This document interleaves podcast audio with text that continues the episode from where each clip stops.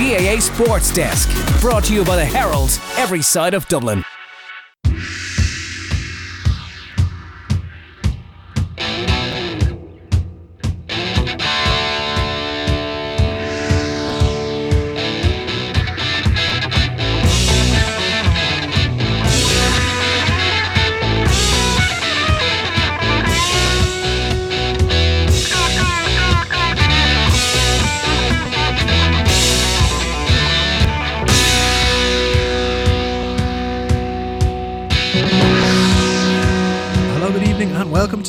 Sports Desk on Dublin City FM. In studio this evening, Suzanne Parker and myself, Peter Brannigan, and we begin by thanking Hugh and the Live Drive team for getting you home safely this evening.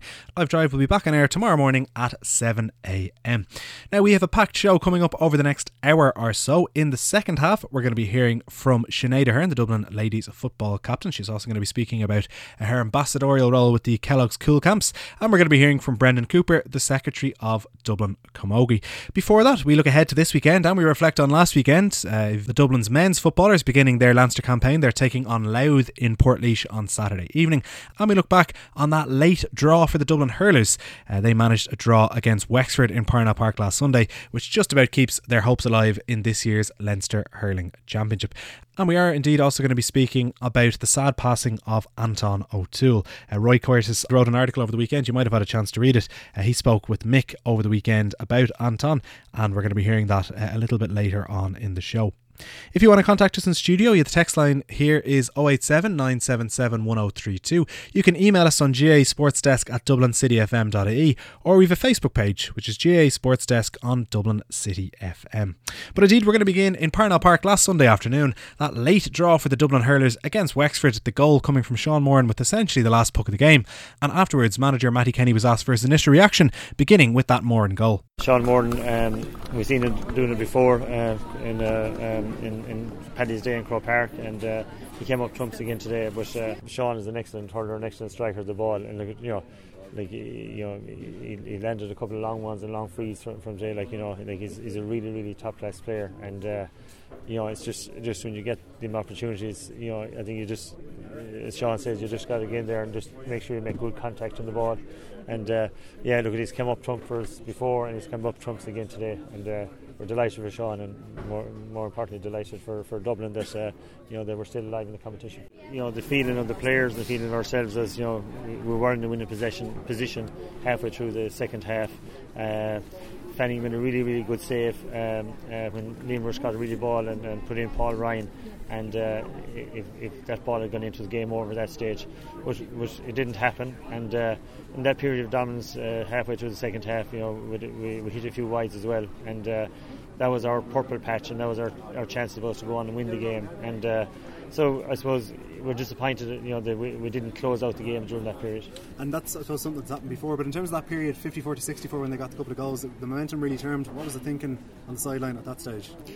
Yeah, the good momentum is, you know, like Wexford did have the momentum at that time, and uh, as I say, you know, when we had the momentum and our purple patch, we needed to score more, and uh, they came back and got a, a, goal, which you know were five points over the time, brought them back within two, and that gave them a really lift, and you could see all across the field, you know, Wexford were really pushing on then, and and. Uh, you know, we had to just get our hands on the ball, and uh, you know, you know, they got a couple of very quick points after that, and then um, we were playing the ball out of defence, um, uh, played the ball laterally, which was the right thing to do at the time. We got a bad bounce on the pitch and we're turned over, and the ball was in the net then, like you know. So that was a bit of a sucker punch.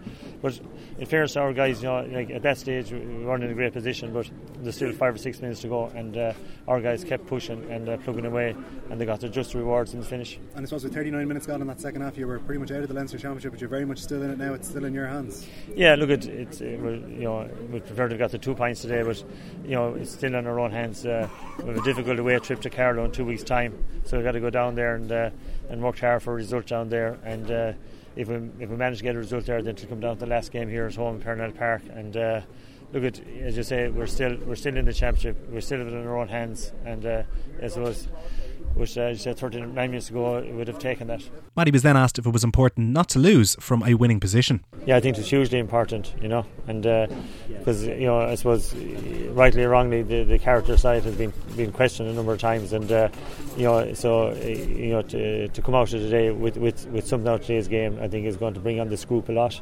Uh, I think to, to stand to us going forward, like we showed again today, we showed below Nowlan Park for 40 minutes. You know, the, the quality of hurling this side can play. We showed again today, you know, the, the quality of hurling they can play. But you know, we just got to work on putting that that performance or that level of consistency for 75, 76, 77 minutes. You know, and uh, uh, but I think today's today's result will really really stand to us going forward. Matty was then asked if their defensive setup had cost them goals. Yeah, well, we hadn't much of an option because at some stages Wexford played with, with two sweepers, like you know, so hitting it long wasn't an option either. And uh, you know, it's it's. Um, when you come up against a system like that, you have to be able to play it out of the back, and it's something you know we just got to get get, get players uh, to be able to come comfortable with. Um, uh, Wexford, you, you've seen it from the very start. They went very, very defensive, and, uh, like you know, they're, they're, they watch it to go along, and then when, when they turn you over uh, uh, high up the pitch, they run the ball out, and you know, it's a very, it's a difficult game to play against. You know, Wexford have it uh, uh, down to a fine art, and fair play to Davy and Wexford for that. So yeah, we, we, we, had to, we had to, we had to play it out defence, and it worked well for us for most times. We got some really, really long distance scores, which, which, which in front of their defensive cover. But uh, I suppose you know that that bad bounce for the second goal really really cost us. And finally, Matty was asked why Dublin had been so dominant in the third quarter, a period in which they built up a five point lead. Like we had to nearly go full press on them, like because like you know they're you know their movement is so good. You know, and I said they have an extra body or two in defence, and you know their, their goalies able to pick them out. And once they have that ball in hand, they just run it out there at speed and uh, so we just had to go man to man on their puck outs, and, and we got a few turnovers. I think in the second half of, of the first half, second quarter, and uh, you know, th- you know that gave us a foothold back into the game. But as you, rightly say, you know. Um, uh, midway through the second half, we were, we were really on top and with, with, with, all the bases covered. And uh, when um, when Fanning made that, that save from Paul Ryan, you know, if uh, if we if we managed to finish that, I think it was going to be game over that time. And then I suppose that just gave Wexford um, uh, something to hold on to. And then when they got the goal and got a point after them, they, they regained momentum. And uh, and um, you know, we, we, had to dig it out in the finish. That's Dublin boss Matty Kenny. Now his opposing number, Davy Fitzgerald of Wexford, was asked for his initial reaction afterwards. You'll also hear some questions coming in here from Liam Spratt of Southeast Radio. I said Dublin were sitting pretty happy at half time and they were sitting happier again after about 15 minutes of the second half, you know. So um, thought we showed tremendous character. The way we played there for 20 minutes, I don't think any team would match us around if we played that intensity and moved the ball like we did. Um, but killer to get caught in the end. Absolute killer. We'd done enough to see that out, you know. How difficult was it from the fact that you hadn't hurled for so long? Was that was that a difficulty coming in knowing that Dublin already had a game? Yeah, the game I'd was definitely helped. Were up to the tempo. They were moving around fairly fairly well. Um, but at the same time, to come up to Parnell Park isn't an easy place to come. Kilkenny came here last year and got out by the skin of their teeth, you know. Um, we should have got out today. I think. I, I think we were good enough to get out today. Yeah, when you reflect on it, though, Mark made a couple of good saves at a time that Dublin were flying really. No, he made one good save. That's all he made Liam from the whole day. I'd. Um, he'd be disappointed with the last goal. We had another two opportunities. Liam Óg had won the first half that he should have carried and struck it in. He knows that himself. And then there was a hurley throwing up here when we were straight through one goal, which I think was another one. So I don't really buy that. Um, I think we were a better team today. It um, definitely finished way strong. There's more there. There's we need to be consistently able to do that for 70 minutes, and if we do that for 70, you'd never know what the story is. But to come up to Parnell Park and walk away with a pint, delighted. Absolutely. Listen, came up here, could easily got nothing out of here. Um, as I say, Kilkenny were pox to get it here last year, so any team that comes here will do well to get a result. Davy was then asked to explain why Dublin had dominated the third quarter. Like they were, they were getting the ball easy. I thought we were panicking a small bit. Um, like we had said at halftime what we wanted to do and we just weren't we weren't doing it. Like we weren't running at them enough like and committing to the runs. And um, then once one or two of them came off for us I thought we did it a bit better you know but um, listen it is a tough game out there today. Does it make the trip to Galway now even more important next week Davy? no doesn't make a difference. We still have to win two over three games. That's that's the bottom line. And that would have been even after today that would have been still the way of our thinking that we still had to win two or three games so Um, we look at this nearly the same as a victory because you come up here and you got a result. That's massive. And I think all the, the bookies had us well outside today. We were we were close to one and a half to one. I think someone said to, today, which was I, can't understand how they'd write us off like that or put us as underdogs. I think I think um, we're as we're definitely right up there with any of the best teams in Leinster and that is Wexford manager Davy Fitzgerald. The Dubs have a couple of weekends off. They are taking on Carlow on the 2nd of June. That's down in Dr. Cullen Park on the Sunday. Wexford are in action this Sunday coming. They're taking on Galway down in Salthill. And then the final round of games will see Galway coming to Dublin uh, on the evening of the 15th of June, Saturday, the 15th of June.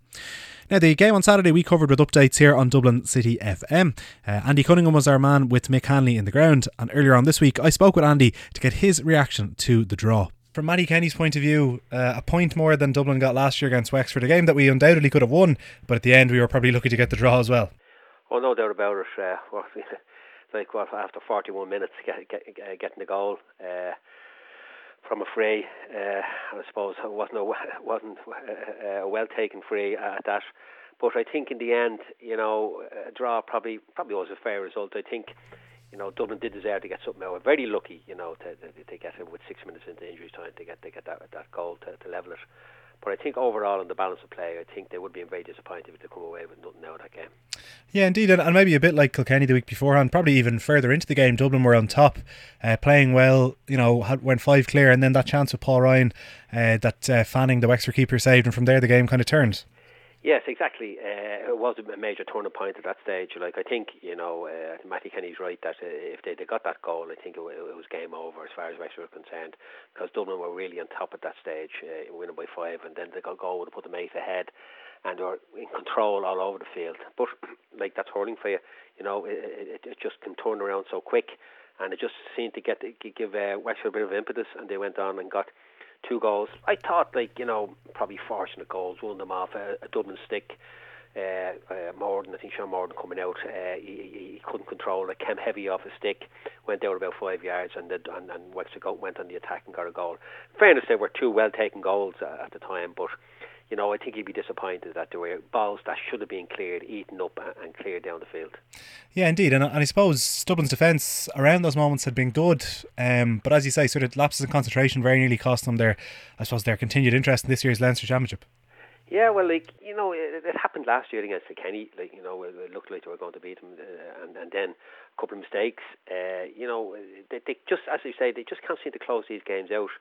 Now, I think Kilkenny last uh, last week was probably different in way that Kilkenny came very hard right after half time, and uh, they, they really they really tore into Dublin. Where I think what was the 63rd minute, I think Dublin winning by five points, and uh, if they'd got that goal, but uh, they'd be disappointed in that. But I think you know they did show character coming back. Uh, that's something to work on, but. Uh, you know, he, he'll be disappointed. But like, it was always going to be a, a tough game. Uh, could have gone either way. Uh, it was a tough game for Wexford. You know, they had to get something over as well. Uh, because, like you know, we, they, they have a tough one now on, on Sunday, going down to play uh, Galway down in uh, Salthill. That'll be a, a hard ask for them down there. Yeah, absolutely, and and I suppose from from Dublin's perspective, in terms of getting them to try and buy into a message, you know, Matty trying to put his shape on that team and on that squad, getting the goal now kind of gives them something to build on heading into those final two games. Well, like if they've been beaten on Sunday, like uh, like uh, you probably maybe see as no realistically. You got uh, you look at it that way, but I think like with the, with with the Carlow match coming up, you know, like they, they had a, tough start. Uh, you know, Kilkenny the first match away, then then then Wexford at home. Uh, they'll probably were targeting uh, the Carlow match to get something out of. As Carlow, I'd say we're we're targeting you know this Dublin game uh, next Sunday week because they they they, they had a, a terrible tough start. Like you know playing Galway in the first match uh, and and and then uh, Dick Kenny coming down to, to, to Carlow last week. That was a, a tough start for them. So they'll be targeting uh, uh to try and get two points out Dublin. But uh, I think it'll give Dublin a bit of a boost, and they'll look into it. Uh, they'll look uh, forward to this game realistically, they would be expecting to get two points on Carlow uh, next week. Yeah, absolutely. What about what about the style here in the Dublin they're playing? I suppose Liam Rush, obviously, he set up that goal chance for Paul Ryan. Uh, we know he's a bit injured. He's probably unlikely to play against Carlow. Uh, the, the word on the street is that he's going to be kept back for the Galway game. But in terms of the inside forward line, you know, Ryan, Dillon, Whiteley, a little bit further at the pitch, are these lads delivering? Danny Sutcliffe, I suppose, as well?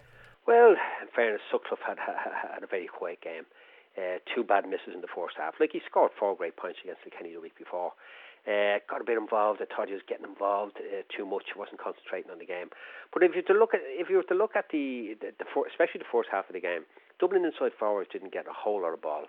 Like you look at the uh, against Kilkenny the week before, that that, that ball was flying at them. They were they, they were dragging the Kilkenny uh, for, uh, back line all around the pitch. They didn't get that chance last week because I thought that uh, Wexford played a very defensive game.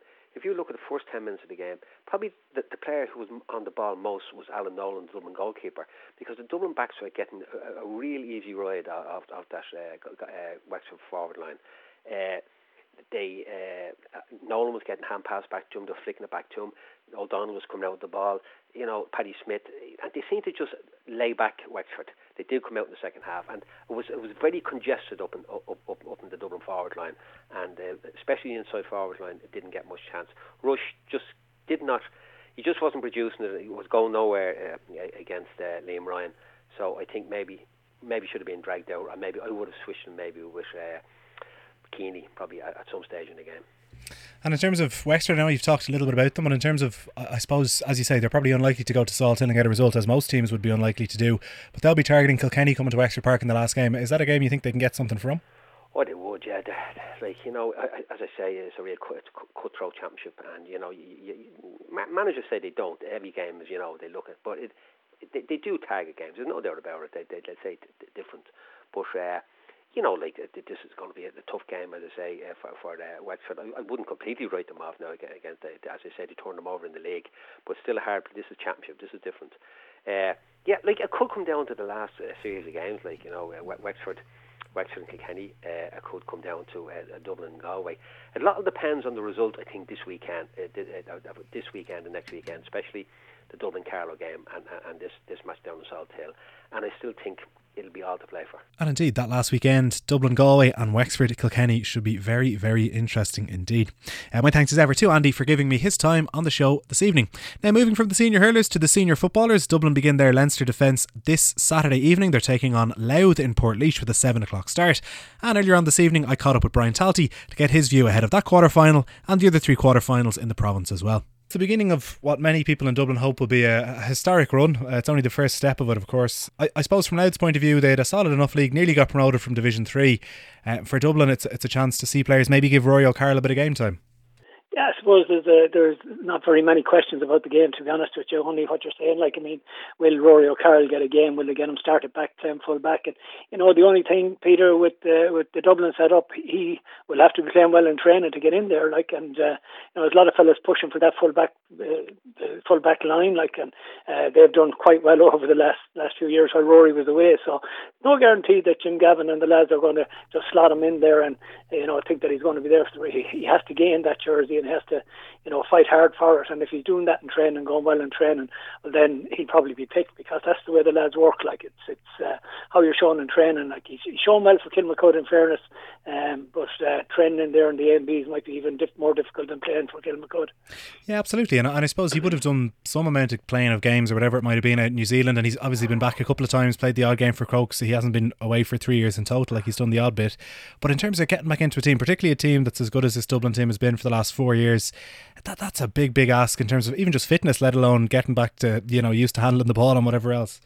Absolutely. But like he'd he'd be minding himself, you know what I mean. I'd say he'd be he's a, he's a naturally fit kind of, and he's an athlete as well. But the big thing, the big thing is how is he playing? How is he doing in the in, in training? And that'll be that the the boys will judge the, whether he plays or not. You know, a lot of fellas going for that that uh, full back line, and a lot of good players who have done really well over the last few years. And you know, the problem with people are, are, are talking about a few high balls that went in and caused a few problems. You know, but these high balls go in and cause a lot of problems for for uh, any county team. You know, but Dublin have coped very well with big full forwards over the last few years, you know, and you know that rule that you know you can mark the ball now inside there is gone as well. So so it mightn't be just uh, a matter of arriving home and getting stuck, getting back in there. It certainly won't be that. You know, if you if you look at the way the Dublin selectors have been operating. And does it say something to you about maybe you know Jim Gavin's obviously a wily uh, operator? Does it say something to you about where he thinks maybe Dubliner have been lacking in the last few years, or an area of concern? The fact that O'Carroll's back. Necessarily. You know, they probably said it doesn't, but it, you know, it probably is in the back of the mind. But you know, when you look at the big games over the last while, uh, Dublin full backline have dealt with, with huge full forwards as well and done done a great job. You know what I mean? I mean they're going to pack in around them, and Cian O'Sullivan is going to come back, and you know one or two balls might have caused you a few problems. But you know, no matter who's the full back or no matter how si- what size the full back is, one or two high balls, awkward high balls coming in might cause a bit of problem. But you know. Um, they're probably looking at all the angles and you know keeping them all uh, keeping you know sorted if something does happen. But you know, I, I just you know my, the thing is you you have to gain that jersey, and that's why Dublin are are you know as motivated as they are to be in the first twenty five or to be in the first fifteen. Is you know you you have to work on it and you have to be performing and training, and you know if that's happening, you have a right chance. But if you know, if you're not, and other fellas are ahead of you, they get the jersey ahead of you, and you know that's a motivating thing for the Dublin football team, and that'll be a motivating thing for the likes of O'Carroll and, and fellas who come into the squad. Absolutely, and, and someone else, I suppose, every year we, we see a player or two that might impress in the league for Dublin. Uh, Darren Gavin seemed to be the man who did it in the in the league campaign. Do you see him getting some game time in the summer and, and pushing midfielders or half forwards in terms of positions? Yeah, you know what I mean. Again, it goes back to you know how you operate in training and how you you know, and how everybody else is operating, I suppose. Uh, Gavin played very well early on, and then all of a sudden we didn't see him in a lot of the games, you know. So whether he picked up an injury or, or whatever, you know, I'm, I'm not too sure. Good Galway blood in that man, Peter, as well. So, hmm. you know, you'd be hoping that he will get in there and get a run at it. Like, you know, he's a, he's a very big, athletic young fella. So, so look, he's a big plus for Dublin, and if he's playing well, you know, you, you look at the even his own um, colleague out in Lucan, and like when you look at uh, Emmett Ó Conghaile, and we thought he was going to come huge, and you know that didn't happen. You know, so it just it matters how you're playing at the time, and um, and if you're used and how you play in the games, and and you know sometimes it's about being in the right place at the right time, and and and having big performances when you get in there. Yeah, absolutely. I suppose, as you say, game. It looks like Dublin are going to win. We, we, we look back at uh, previous years against Division Three teams. Longford, Westmeath spring to mind. Of course, they played uh, Laois and Wicklow Division 4 teams as they were last year. Um, so, from Jim Gavin's point of view, it's, it's hard to know what you can take out of it in that regard. You're, you're going to probably win this game fairly comfortably. Well, you know the the, the way the lads have operated, and uh, um, they've won all four four All Ireland in, in a row working like this. Is that you know you take every game and you prepare for it if it's an All Ireland final, and you know you you you, you don't take anything for granted, and everything is analysed and everything is sorted, and you know the ins and outs of the other the opposition, and you know how you're going to play against them, and you have a plan B, B and plan plan A and plan B, and um, that's the way they'll operate. That's that's it's brought them success. Why would you change it? You know what I mean? So uh, they will be. This is the big threat for them, uh, and this is the one they'll take as seriously as you know later on. It'll be every game as it comes, and that's the way they're going to operate. So, so fellas would have been working hard and training to get into the first 25 and then into the first 15, and when they get in there to operate and play well, because there's another fella breathing down your neck to get the jersey the next day. So, so that's a motivating factor as well. Like, but um, you know, they won't be taking that for granted. They get out there and they'll be well prepared and they'll have a right shot at it. Absolutely. I suppose it says something about uh, Leinster football at the moment that the other game, Meath and Carlow, Dublin and Meath on the same card, and they don't reckon Portlaoise is going to sell out. but the game itself, Meath and Carlow could be could be interesting. I suppose it's a shame that Carlow have a, a few players who are suspended for some sort of unsavoury uh, behaviour in a league game. Yeah, yeah, they're missing Brendan uh, uh, Brendan Murphy, the big midfielder, like who was a massive player for them. Uh, he is a huge loss, but uh, he isn't there. They, they they have a system of playing, Carlow, uh, which is a defensive system of playing, and then they tried to break, and they they, they did well not in this year's league for them, unfortunately, but last year they had a the Carlow Rising, and you know they have very capable footballers, and, and very disappointing the way Meath operated the last day. You know, having had a great league under Andy McEntee, but yeah, I think Carlow will put it up to Meath, and that could be a very good game. And then on Sunday, the other two quarterfinals, Westmeath taking on Laois. Um, I suppose again, Laois have made progress since dropping, having to go all the way down to Division Four. They've started to build a, a bit of head of steam in the last couple of seasons. Yeah, both of these teams now are, have been going quite well in the league, and as you say, you know they're down in the lower leagues. But you know, funny enough, when uh, when you start winning games and success breeds success, and fellas are happy in the camp and they're working hard and they're trying to move on up and you know trying to move to the next level. Uh, and championship brings its own thing. Like championship is is you know, the local local one as well. So uh, both teams have have played quite well, and you know, um, Westmeath were very good, and I think what did they win the O'Byrne Cup, and then they won the league. So um, and Laois have always got good footballers, you know. So um, another game that could be a, a very interesting and tight game. These are the games, Peter, that are kind of more enjoyable to watch. Obviously, when they're nice tight games and you know there's good competition in it, and um, we see some good football as well. So so uh, they might be the, the most enjoyable games to watch, and there will be tight games. Yeah, indeed, and the, the other one has a bit of promise as well in Tullamore on Sunday. Longford taking on Kildare. You know, there's all sorts of rumours in the background about unhappiness in the Kildare camp. Uh, we saw Longford beating me at this stage last year, admittedly in Pearse Park, but uh, you know Longford have been a solid unit over the last five or six years, particularly in the qualifiers. But you know, a, a team that can can upset others. Yeah, you know, Padraic Davis in charge down there is one of their famous footballers, and he's he's done a really good job with them. But they, they, they did lose one or two forwards over disciplinary meeting, problems there during the league, and very good forwards. Uh, you know, um, so they'd be a big loss to them. But you know, uh, he's he's stamped his authority on the thing. You know, so um, yeah, it'll be it'll be an interesting game because Longford are always capable of causing a, a shock. But I, I just have a feeling that you know, losing those, particularly Robbie Smith, is a big loss to them. Um, he could be he could be the difference if you know what I mean. He's not playing; he's always due four or five points in a game, so he could be a big loss to Longford in this game. Just the final game I'm going to ask you about, uh, Brian, is in Castlebar on Saturday night. Mayo taking on Roscommon. Uh, we saw the other semi final recently. Of course, uh, Galway went one very comfortably against Sligo, but. Um, uh, Roscommon have you know have a have a good manager. They've obviously brought in somebody who's got experience in football and obviously in, in, in hurling as well. Uh, whereas James Horan has never, I don't think he's ever lost a game as Mayo manager in the Connacht Championship. So it's it's a great game to look forward to. Well, as being a Galway man, Peter, as you know, hopefully he's going to lose one this year, at least one, but and preferably in the Connacht final. But um, yeah, no, Rosser, Rosser always capable. You know, Ross Roscommon have some very good footballers. You say Anthony Cunningham in charge is a, a, a smart manager. As you say, he's been to All Ireland finals with Galway hurlers as well, and trained St Brigid's to win All Ireland Club Championship. So he knows what he's at, and there's there's a huge amount of really good footballers in Roscommon. It's just a matter of getting that blend right, you know. And uh, uh, I, I think they cause Mayo a lot of problems. I, I get the feeling Mayo are a little bit stronger now panel wise in the sense that he, in fairness to him during the league, found a few forwards, and uh, you know, so so it'll be interesting. I think the likes of Cillian O'Connor is on the way back as well. You know, so it's the same basically it's the same Mayo team that have been there or thereabouts and have been probably what you would call second best in the country. Um, you know, been the closest to Dublin all along and could have won an All Ireland or two. And you know, unfortunately for them, they didn't. But um, you just wonder how much longer they can keep getting it out of these guys. But they're really good footballers. But I, I, I think Ros- I think Mayo will win the game, but I think Roscommon pushed them really hard. Just very finally, Brian, before I let you go, obviously, uh, speaking of All Ireland finals, as you were mentioning there, you played in back in, in 83. Somebody was on the pitch yeah, that day, uh, unfortunately passed away over the weekend. Of course, Anton O'Toole. Um, you know, a real great player for Dublin, iconic player for Dublin, and uh, I suppose a player that you, you would have come up against. Yeah, I knew Anton well, and uh, you know he worked with us on Dublin City or Anna as it was in the days.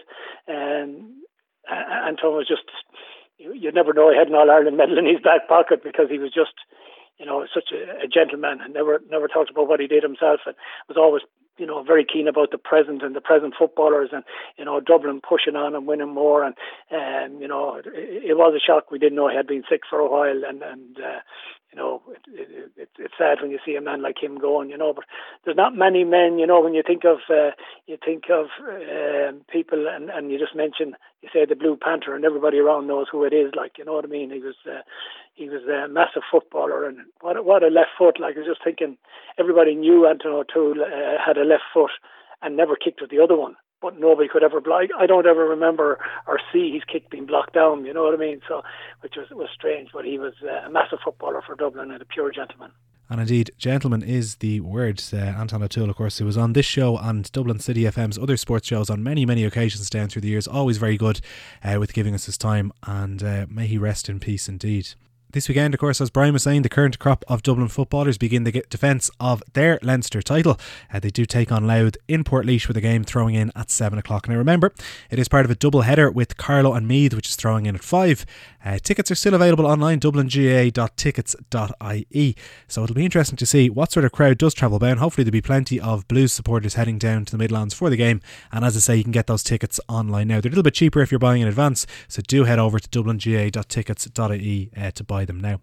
We're going to take a break, but do stay tuned. Afterwards, we're going to be hearing from ladies football captain Sinead Aherne. We're going to be hearing from Brendan Cooper, and we're going to continue our tribute to Anton O'Toole, hearing from Roy Curtis. Do stay tuned. GAA Sports Desk, brought to you by the Herald, every side of Dublin. And welcome back to GAA Sports Desk on Dublin City FM. Remember, you can text us here 087 977 1032. You can email us, GAA Sports Desk at dublincityfm.ie, or we have a Facebook page, which is GA Sports Desk on Dublin City FM. Now, the Kellogg's Cool Camps, of course, run throughout the summer.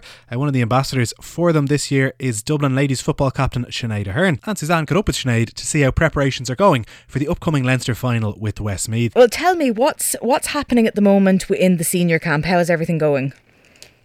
Yeah, I suppose it's probably um, one of the, the quieter times of the year in that um, we're back at the clubs for the most part, um, playing club championship. So um, depending on, on whether it's senior, intermediate, or junior. People have, have different levels of games, so it, it's just trying to balance, I suppose, the uh, being training with your club and, and playing um, competitive fixtures with obviously getting a bit of working with Dublin. Yeah, yeah, and the Leinster competition is is up next, so this will be the next thing that, that the senior team are focusing on. Yeah, so um, we're we're out the 30th of June. Um, I suppose unfortunately at the moment there's only two senior teams in, in Leinster ourselves and Westmeath, so it's uh, a straight straight yes. final. So um, we kind of have a, a few weeks, uh, maybe three weeks after we come back um, from the clubs, um, kind of all together. There's obviously uh, staggered um, sort of finishing times for the clubs when we come back in terms of just how many fixtures people have. But I think altogether we'll have three weeks and uh, we'll, we'll, very much need to, to hit the ground running because it's, it's straight into a Leinster final. Yeah. And because you're going straight into a Leinster final, do you think this might, coming up against Westmeath, not having that much game experience, but looking forwards then on to, to the All Ireland Championship, will this cause any difficulty, do you think, just getting back into it really? Yeah, like I mean, it's certainly one of the challenges I suppose that we have in, in Leinster, given that there is only two teams. There's no sort of, um, you know, there's no easing your way yeah, in. It, yeah, it's very much there's there's that, and as you mentioned, the All Ireland Championship is, uh, you know, we'll be out two weeks later, um, and we'll be out. I think maybe three of the next four weekends, you know, potentially. So um, there isn't really, I suppose, a lot of time for any any wholesale changes. It's, it's more tweaks at that stage. So uh, yeah, obviously, over the next few weeks, we need to get the bulk of the work done. Yeah, and how is the, the team feeling coming off uh, coming off, off off after the league? Um, yeah, look, I, I suppose we, we, we got to the semi final, which which would always be the, the, the first target for the league. Um, you know, get to there and, and, and just kind of uh, get a sense of where you're at. And look, disappointed not to get to, to a league final or to, or to win the competition. That's you know every Yeah. every footballer wants to win every every match, but you know I think um, there was definitely lots that we can we can take out of the league and, and really how how we apply ourselves in, in you know the lessons that we've learned is is what we need to sort of focus on for the next few weeks. So um, you know I probably not going the extra week probably actually suited in terms of timetabling for ourselves with, around the clubs and that just to kind of give ourselves a, an extra bit of time to prepare going into that Leinster final. Yeah, yeah. And if you don't have enough going on, you're involved with the the Cúl Camps this summer. Tell me a little bit about this. Yeah, so um, the GAA run um, the the Cúl Camp's very popular every year. I think uh, they they had over 150,000 kids um, taking taking part last year, and ages you know six to 13, um, and and really they get uh, football, camogie, hurling um, exposure in, in a kind of a fun environment. But uh, you know they also kind of layer in as, as the week goes on, not just the skills, but chance to kind of play games and that, which is obviously what, what kids want. But you know they get to do it in an environment where um, I suppose they they've coaching uh, available to kind of bring the game alive. Yeah, yeah. And you're involved as an ambassador with them. So what what's going to be involved in your role? Yeah, so I, I suppose um, you know a big part of it will just be kind of getting out to a, a couple of camps and, and Yeah. uh, getting to, to practice with uh, with with some of the kids that are taking part. Um, you know, and that it was I suppose the the, the launch a, a couple of weeks ago, and it was just to kind of put out some of the key messages. Um, you know, Kellogg's probably would have. They've been involved for, for a number of years and as, as a really great sponsor of it. And you know they've they've put together the likes of research on you know nutrition, obviously in terms of their product offering and you know uh, kids uh, staying in sport and, and that type of thing, and where the yeah the, the people might be the kids might be dropping out or where Yes, the, yeah. the cracks might be in the system. So you know I think um, the the camps are really affordable. It's a great way for kids to get out in the open air. All the kind of you know I suppose key things that, that kids might be drifting away from with technology and all the rest of it. It's, it's just I suppose trying to you know highlight those messages again. Yeah. And then especially that they get to meet some of their idols like yourself going there, that they've watched you on the television, that they've they followed your career and then they get to go there and almost aspire to be you. Yeah, I suppose it brings a real life aspect to, to it, um, as you say, in, in terms of seeing uh, someone that they might see on a, on the TV screen. Mm. Um, and I think it's great that you know there's there's fe- there's females involved from the from the Camogie and the ladies football side as well. I think you know maybe when I was in camps growing up, that wasn't the case. It would have been the lads coming in, yeah. you know, and it would have been the, the faces that you know. And so I think it's it's a great aspect for not only for kids to be able to play girls and boys alongside each other, but but also to see you know uh, women and men on the same stage when it comes to uh, senior intercounty standings exactly. Yeah, and your own career, it's going from strength to strength every year with, with, with you know, with Dublin. How do you keep it all going? How do you keep your walls in the air? um, yeah, look, I, I think at certain stages you might drop one, but um, no, look, um, you know, work is, is obviously busy at times, mm-hmm. and, football is, is busy at times. You, you hope that the two of them don't clash at the same time, and it's kind of just uh, trying to keep the, the lines of communication open on that. But between both. But um, yeah. yeah, look, you know, football at the end of the day is something that you go out to enjoy. So as long as that's still the case, um, exactly. hopefully the balance, balance will be there. And our thanks indeed to Sinead for giving us her time this evening. Do head to Kellogg's coolcamps.ga.e and you'll get information on the camps which are taking place around Dublin uh, throughout this summer. Now, from ladies football to Camogie, earlier on this week, Suzanne caught up with the secretary of Dublin Camogie, Brendan Cooper. Well, look, it was a busy weekend as always in Dublin Camogie, and uh, this weekend was the Poc Fada competition. So tell me about everything that went on. Yeah, um, well, well, first and foremost, Suzanne, I, I mean, I'd say a huge thanks to uh, Tom Ryan on behalf of the GAA and Ben for hosting this particular event. It's a, it's become an annual event now over the last number of years out out in the Hill of Howth. Um, and fair play to all concerned because the, the course that they designed for both the adults and the under 16s is unbelievable. I'd have to say it tests both their the girls' mental and uh, you know physical ability. Um, so for for a start, it's it, it's a huge tournament to win, and the winners go forward to the uh, puck, the Leinster Puck in other words, and then the winners of that will go to the All Ireland Poc Fada. So this is one of the you know as, as well as the, the games having All Irelands. The Poc Fada has its own All Ireland, so it's a very prestigious uh, competition, Suzanne, right from the word go. So um, I think Steph Carthy won, won the senior one there now at the stage. Not the first time from memory that, that yes, Steph has yeah. done very well in this particular competition. She seems to specialise. It, it, it's one of these uh, competitions that is close to her heart, and year in, year out, she competes. And know, I seem to recall that she's won more than one Poc Fada in, in her time. Um, and again, last weekend, last Friday night out in Ben Eadair, she won, she won a, an, another competition as well. So she and she takes this one very, very seriously. It, it's uh, it's really uh, it's really good for herself now at this stage because um, you know when you put your when you love something like this, it's not a chore, and she revels in, in the in the, in the competitiveness and the you know the, the mental and you know physical ability uh, agility that you need to be able to poke a ball up the side of the hill, follow it, and then follow it back down again on the far side of, of hill. So, fantastic competition. Blessed with the weather, uh, Suzanne. Huge crowd out there, about people supporting and just going out just to see what how what, what actually happens. Yeah. So, uh, congratulations to, to, all the to all the winners and, and to Ben Eadair and to Tom Ryan specifically. Puts on a great show now at, uh, this stage, Suzanne. Brilliant. And as well as the, the senior competition, the under 16 competition was running and the, there was winners there. It, it, it's a great event and it seems like a real a real festival to be part of. Yeah, it, certainly is. And um, it's, it's one of those competitions that once you get a, a bit of a graw for, for this competition, you, actually look forward to year in, year, year out. And the 16, I mean, next year they'll go into, into the adult section, but it'll give them an idea of what's needed. Although the, the juvenile and the adult are completely separate courses. Yeah. Um, the, the, the the juvenile one is, is more it's around the, the kind of the perimeter of a, of a golf course, and it's it, it's nonetheless a very interesting course, but it's not as demanding as, as the adult one. But it'll give them an idea of, of what's know in a year's two time what's down the road now at this stage. So I think anyone that was out there had a fab, fabulous time. We were well looked after, as I said, Ben Eadair, as we always are out there. Uh, very hospitable uh, out there. So no, congratulations, congratulations to all concerned, to all winners. Brilliant. Well, look over the uh, the weekend as well. The Dublin Minor League and Shield finals were on Sunday, and uh, tell me a little bit about the games. Right. Okay. For the start, Suzanne, this is the first time that we've actually managed to run a minor league in the strict sense of the word. Up to now, we've always started to run them up, but because some of these players play adult, it's, it's never convenient, or we always have difficulty fitting it into, into the schedule. but we we rearranged our schedule somewhat now this year and managed to get three uh, minor leagues run off in A, B, and C. I think we had uh, 14 teams in, in, total, which wasn't bad for kind of our, our, first run out.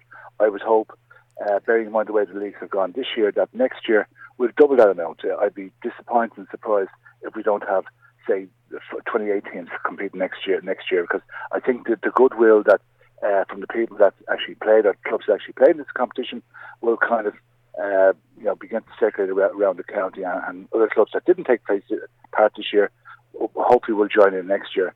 I suppose uh, Kilmacud Crokes have to be the. Uh, I'd have to special mention Kilmacud Crokes to put in two teams into this particular competition. Their A team uh, went into the where we're, we're playing against um, uh, Oliver Plunkett. Uh, that's all. Now the the uh, Kilmacud Crokes team is made up of a lot of intercounty players. They have, they have a particularly strong minor team, and they duly beat Plunkett's. But that's no disrespect to Plunkett's because I know John Murphy was glad the competition was up and running for a start. It was very beneficial from his point of view. So the the, the word coming back that it, this is a very worthwhile competition, and we should persevere with this into next year and make it even bigger and better at this. So Kilmacud are the inaugural winners of the minor A uh, league competition.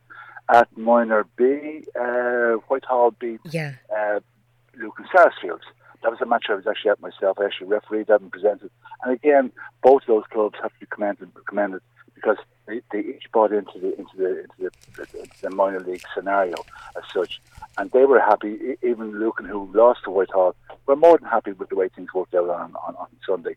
And the last match was Commercials versus Navenmore. Now that was a little bit of a mismatch because Navenmore had access to a couple of uh, development uh, players now at this stage, whereas Commercials didn't. And the scoreline and Navenmore ran out easy winners. But again, it's all part and parcel of you know some things worked this year. We'll know exactly what works, what doesn't, what doesn't work for next year, and we make it bigger and better for all concerned. So, but for the inaugural, uh, inaugural outro, uh, kind of running up this competition, we were more than happy with, with the way things went last Sunday. Yeah, Suzanne. Brilliant. And then the, the, the leagues in Dublin, what's happening with all of those at the moment? I think we had some finals, um, was it last week? Yeah, yeah well, we have a number of players because league, league is separate, Suzanne. They, they, they kind of finish off at, at various times. Now, uh, tomorrow night, now, for example, we have um, in the, in the, in the intermediate two, we have St. Pat's who are unbeaten in, in that particular competition, taking on CBC Portobello, who have uh, only managed to drop two points. So, in essence, if uh, Pats beat Porto tomorrow night, they'll, they'll automatically win the, uh, the, the Intermediate 2 League. And if CBC beat uh, Pats, and depending on the score line, uh, it could be a, tie at the top of the uh, league table. So even though we're coming into the latter stages of this particular competition, there's still a huge amount to be played for. Um, lower down in one of the other divisions, uh, Junior 4, I think Kilmac, uh, not Kilmac, but uh, Lucan Sarsfields won that competition there last week. And again, they went through that particular competition unbeaten. So congratulations to them. Um, I suppose uh, the other presentation that we did there on Sunday was Erin's Isle versus uh, Ballyboden. Now, this is crucially important for Erin's Isle because they were competing at inter- intermediate one status. This is the first time in a long time that Erin's Isle didn't have a senior team in the strict sense of the word. Uh, they they opted to kind of drop down last year from senior two into in, into inter one, in the hope that they could kind of rebuild because their, their season last year didn't go quite according to plan. So they took a conscious decision to kind of drop, you know, take relegation as it was, drop down a, a division, and try and regroup. And it paid paid off, you know, in spades because they played eight matches in this year's Inter One League, and they won all eight matches. And uh, when I presented talk with them Sunday morning, um, they might as well have won their All Ireland, Suzanne, because that's how much it means to to to to, uh, to, to and uh, they're a very proud club, and they're looking forward to you know competing back in with a settled team now next year in Senior Two. And I suppose their ultimate goal would be to win Senior Two and get back up into Senior One. That's where they belong, Suzanne. That's where Dublin Camogie Meath uh, yeah. Isle. But they're well on the way. They've done, they've done a huge amount of work under Louise O'Hara this year. And again, a lot of the, the plaudits must go to Louise for when Louise, Louise asks you to do something, it's very hard to say no to Louise. She has that way a way about her or whatever, and the players just buy into that, and they bought in big time this year, and it's proved you know very beneficial for them. By virtue of the fact that they've they've, they've won the Inter two, so they're looking forward to seeing two there next year. So between the various leagues, Suzanne, between you know this week and next week, that should bring an end to our, our league campaign, campaign because really we've got we got to stop the uh, finish off our leagues prior to the start of the uh, of the leaving cert, which happens in the first Yes, week yeah. in June. So girls, obviously, we don't want them injured going into their leaving cert or whatever. So normally, as a general rule, this week, stroke next week is the last week that we would have for completion of, of all our leagues. But so far, so good, Suzanne. We've got a good run this year. Very few cancellations uh, due to weather. I think maybe a week before last, we had a, a, deluge of rain just prior to, to the games, and two or three games went by the board. But as a general rule, very happy with it. They all ran off and they should have been run off. So we're, we're happy with the way things run, run, uh, have run off. And the players will have a, a well-earned rest now uh, in the next week or so before they, they get into the kind of their, their championship mode at, at that stage. So all things considered, a- good season so far, Suzanne. And our thanks as ever to Brendan for joining us on the show. Now, earlier on, we heard from Brian Talty. He gave his tribute uh, to Anton O'Toole. Uh, over the weekend, Mick spoke with Roy Curtis. Roy had written an article, and a single tear rolled down that lovely, generous face, which appeared on the independent.ie uh, over the weekend. Mick caught up to speak with Roy about the article and about his friendship with Anton O'Toole. Uh, well, Roy, the news we'd been dreading uh, for quite a, uh, a number of weeks came true on Friday morning uh, with the passing of uh, the great uh, Dublin footballer Anton O'Toole. Uh, you wrote uh, a beautiful, beautiful tribute to him on independent.ie and it was also featured in the Herald uh, yesterday and I think the Independent uh, as well. He was a great, great footballer, but he was an even greater man, Roy, and you knew him well. That's exactly it, Mick. Thanks for the kind words. But words are easy when the subject matter is so special. And Anton was such a warm, engaging character. I've never known a man to wear his celebrity so lightly. I mean, here was a guy, along with Brian Mullins, Dublin's first four time All Ireland winner, the first dub to win a hat trick of all stars, revered on Hill 16 as the Blue Panther. He'd very little to be modest about, in truth, yet there wasn't a trace of ego about the man. I can honestly say, in all the years I knew him, I never once heard a amount of bravado or boasting. He would divert praise, always centre it on others, always championing the dog, the work, the loyal team man. Those are rare and lovely qualities. He was an outstanding Hall of Fame footballer, but an even more special human being and friend. Well, Without a doubt, and um, we will miss him b- badly. Um, looking back on his career, uh, I noticed that uh, I think it was Paddy Cullen said that uh, this lad just arrived, no one knew who he was, but uh, he soon came on the scene fairly quickly. Yeah, he'd he'd he'd come from Synge Street. He'd played a bit of junior football for Dublin, but a lot of these guys didn't know who he was, and people who who who knew Anton never doubted his capacity to make it. He was he had a beautiful left foot. He could he could make the ball sing with that left foot. His running style was slightly gangly and orthodox, but he was he was very strong. And if you ask me, his greatest quality, he was unbelievably brave. Talk to other hmm. Dublin footballers about him, and they'll say when something needed to be done, something non-glamorous but hard, he would be the guy putting the head in where others wouldn't put a foot. When things were going against Dublin, sometimes he really stepped up to the mark. Famously, in that 1977 final, a game for the ages against Kerry, um, so many of the Dublin players believe he was the difference between winning and losing that day. I think he scored four points from play. But his interventions, his toughness was incredible. Just his absolute commitment to the team. It was never about himself, it was always about getting the team across the line. And if you talk to any of the guys who played with him, that's what they'll say. He was a teammate you could trust. He was a teammate you knew had your back. And it's funny, I, I mentioned in the piece that um, one of the few times I ever seen Anton getting angry was when some random punter would make some criticism of Eoghan O'Gara because the things Anton loved about O'Gara were the things that he offered as well as a footballer that hard work, the graft, the willingness um, to do stuff to make the team better, if it, even if it made you uh, look not so good on occasion. Um, and anybody who plays any team sport will know they're the guys you want beside you in the trenches. And of course, uh, he loved his beloved uh, Synge Street, Temple Oak, Synge Street as they are uh, now. And uh, not mentioning Eoghan O'Gara there, he also brought on Denis Bastick in a big way. And I think Denis always considered uh, the role that Anton played uh, in his career. Very much so. Denis, I know, uh, kept in contact with Anton and would would tell you what an influence it was to have people like him around. I think it was deeply significant. The last time I spoke to Anton in the hospice last Friday week, Eoghan O'Gara and James McCarthy had actually just visited, and Anton told me in his voice fading at that stage. He was very weak. In barely a whisper, he told me that uh, O'Gara had thanked him for all Anton had done for his career. And um, as Anton told me this, a, uh, a single tear came down his face. It was one of the most beautiful, most heartbreaking, and most heart soaring things I think I've ever seen in my life.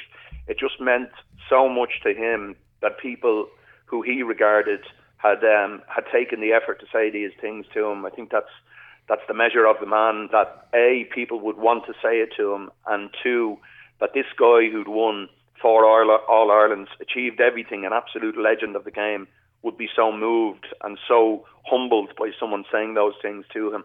As you said, uh, Roy, that uh, was the man, and we, we, we remember him for forever. You mentioned James McCarthy there, and of course Anton, uh, part of that seventies team that played with James's father John, and John, uh, a very very good friend. I know they played golf uh, quite a lot uh, together as well.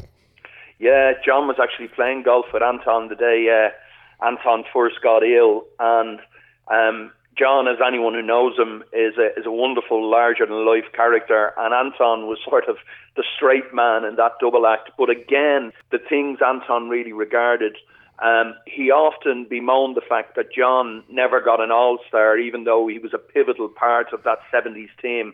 And again, the things I was saying about Anton, he said about John, he said, this guy got his jaw broken putting his head in making tackles. And he said he might never have got an all-star but he was an all-star for us every year. He was very interesting when he talked about the players he admired.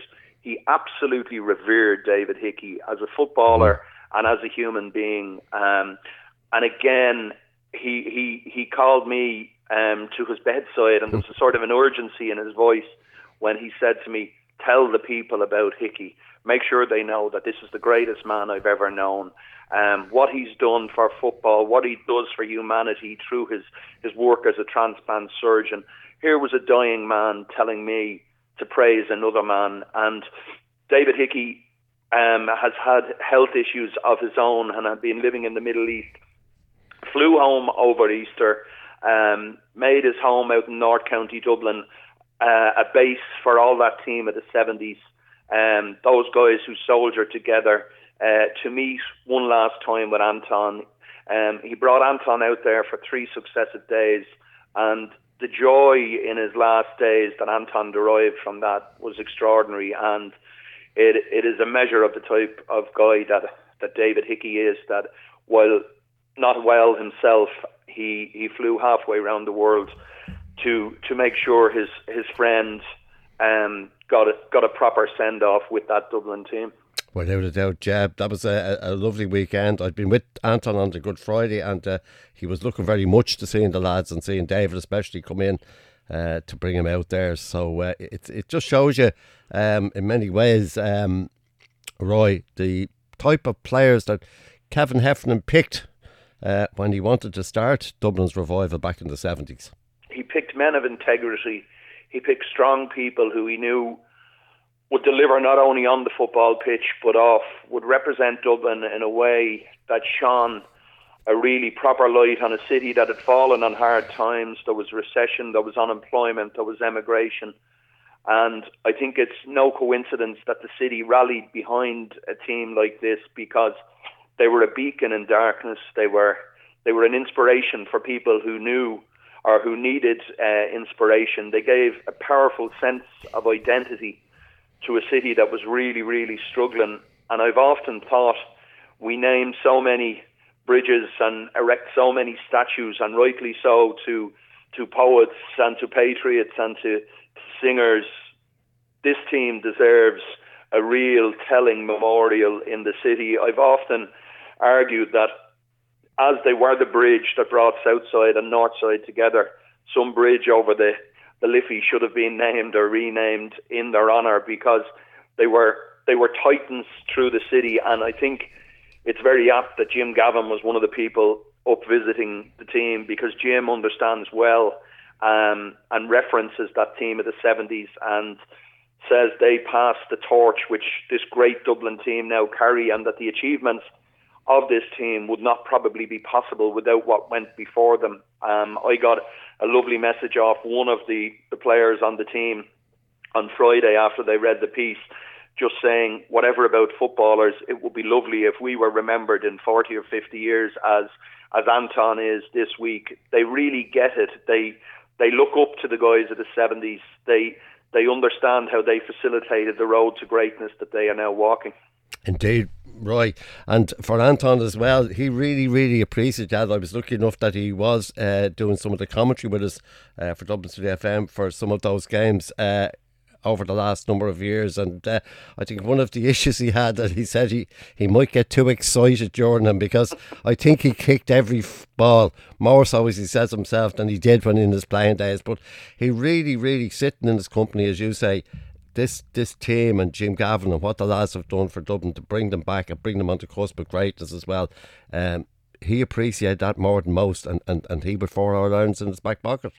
It it mattered as much to him as the oxygen he breathed to stay alive. I'd regularly meet him in some of the great old pubs around Dublin, Neary's and the, the Palace Bar and the Long Hall, these these places, and we'd have a couple of pints, and we'd we'd often get reflective about Dublin football, and I asked him um, what was the greatest day um, for Dublin football in his view, the the day that had the most effect on him and I was expecting him to say maybe 74 when he won his first All Ireland or 77 because of the way they won it, even 83 winning with 12 men. But without hesitation, he said September the 18th, 2011. Um, Kevin McMenamin's goal, Stephen Cluxton's immortal buzzer beating free. And I just thought, well, there you have the essence of the guy. Here's a superstar. And yes, the day that matters to him is the day the stardust was falling on somebody else. Um, when he he wasn't pivotally involved, but could still get this absolute pride and pleasure. It's this this the, the things Anton valued were the things he only had to look in the mirror to find. He loved selflessness. He loved loyalty. He loved people who worked for the team and didn't look for credit for themselves. And I think in, in nominating that day of day in 2011, he showed that those were the qualities that carried him through life. And that was Mick Hanley speaking to Roy Curtis. The article that he wrote about Anton is still available on independent.ie, uh, and indeed it is well worth a read if you have a little bit of time uh, this evening or over the weekend. Now, a quick reminder just before we go uh, Dublin take on Louth this Saturday evening in the Leinster Senior Football Championship. The game is on in Portlaoise, throws in at 7 o'clock. It's part of a double header with Meath and, Car- uh, Meath and Carlow excuse me, taking place in the first game. Uh, you can get tickets now on dublinga.tickets.ie. My understanding is they are not expecting a sellout, but you never know with Dublin and Meath involved. Uh, they might well get a big crowd heading down to the Midlands on Saturday evening. So you can buy those tickets, as I say, online, dublinga.tickets.ie. But I'm afraid that is where we are going to leave it this evening. Do stay tuned. Artbeat is up next with Suzanne Parker. Uh, and on behalf of the GAA Sports Desk team, Suzanne, myself, Peter Brannigan, and Katie Scanlon on sound, have a great weekend and we'll talk to you again next Wednesday night. GAA Sports Desk, brought to you by the Herald, every side of Dublin.